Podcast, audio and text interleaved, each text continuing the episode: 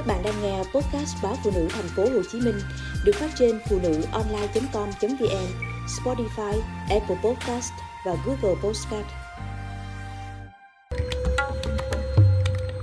Không quá khó để dẹp biến tướng đòi nợ thuê.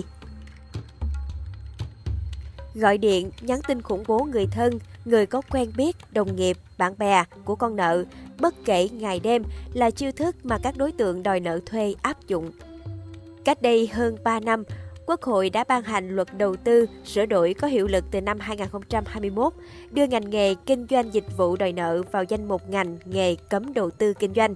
Thế nhưng ngay sau đó, nhiều công ty đòi nợ thuê đã biến hình thành công ty mua bán nợ và cách thức đòi nợ thuê kiểu khủng bố vẫn tiếp diễn.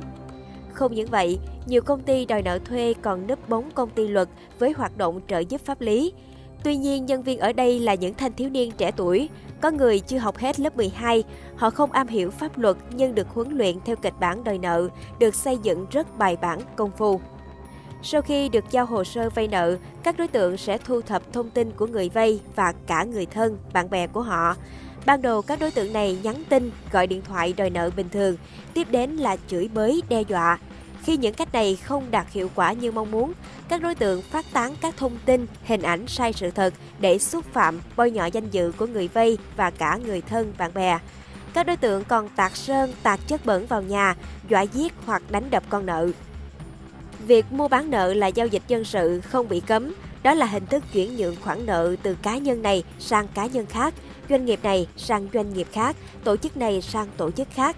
Theo quy định của pháp luật hiện hành, Bên mua nợ chỉ được ra thông báo đòi nợ và yêu cầu trả nợ. Nếu người mắc nợ không trả thì khởi kiện ra tòa án. Tuy nhiên, trên thực tế, nhiều công ty núp bóng công ty luật vẫn đòi nợ bằng cách khủng bố, đe dọa, vu khống, xúc phạm danh dự. Thực tế trên cho thấy vẫn còn những lỗ hổng trong cơ chế quản lý đối với các công ty sau khi mua bán nợ. Cần có quy định để quản lý chặt chẽ hơn hoạt động này để không bị biến tướng thành đòi nợ thuê. Ngoài ra, cơ quan quản lý nhà nước cũng cần có biện pháp quản lý xử lý những doanh nghiệp hoạt động không đúng ngành nghề đã đăng ký. Việc quản lý lỏng lẻo dẫn đến tình trạng lợi dụng danh nghĩa công ty luật để đe dọa khủng bố và thực hiện những hành vi vi phạm pháp luật để đòi nợ cưỡng đoạt tài sản. Việc các đối tượng dễ dàng liên tục khủng bố người khác qua điện thoại cũng cho thấy kẻ hở trong việc quản lý thuê bao di động. Khi triệt phá các công ty có hành vi đòi nợ thuê, trong số tăng vật, công an thường thu giữ được mỗi nơi hàng trăm, thậm chí hàng ngàn sim điện thoại. Do đó, việc cấm tuyệt đối sim rác cũng là một biện pháp hữu hiệu để dẹp nạn đòi nợ thuê. Bên cạnh đó cũng cần đặt câu hỏi tại sao các tổ chức cá nhân cho vay không thực hiện các quy định của pháp luật để bảo vệ quyền lợi hợp pháp của mình. Thứ nhất đó là những tổ chức cá nhân cho vay trái quy định nhà nước.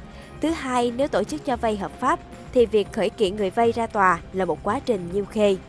Vì vậy, vấn đề không kém phần quan trọng là các cơ quan bảo vệ pháp luật cũng cần có giải pháp quyết liệt đối với những tổ chức cá nhân vay nợ nhưng chay ì không trả hoặc bỏ trốn, ngăn chặn triệt để các hình thức cho vay bất hợp pháp.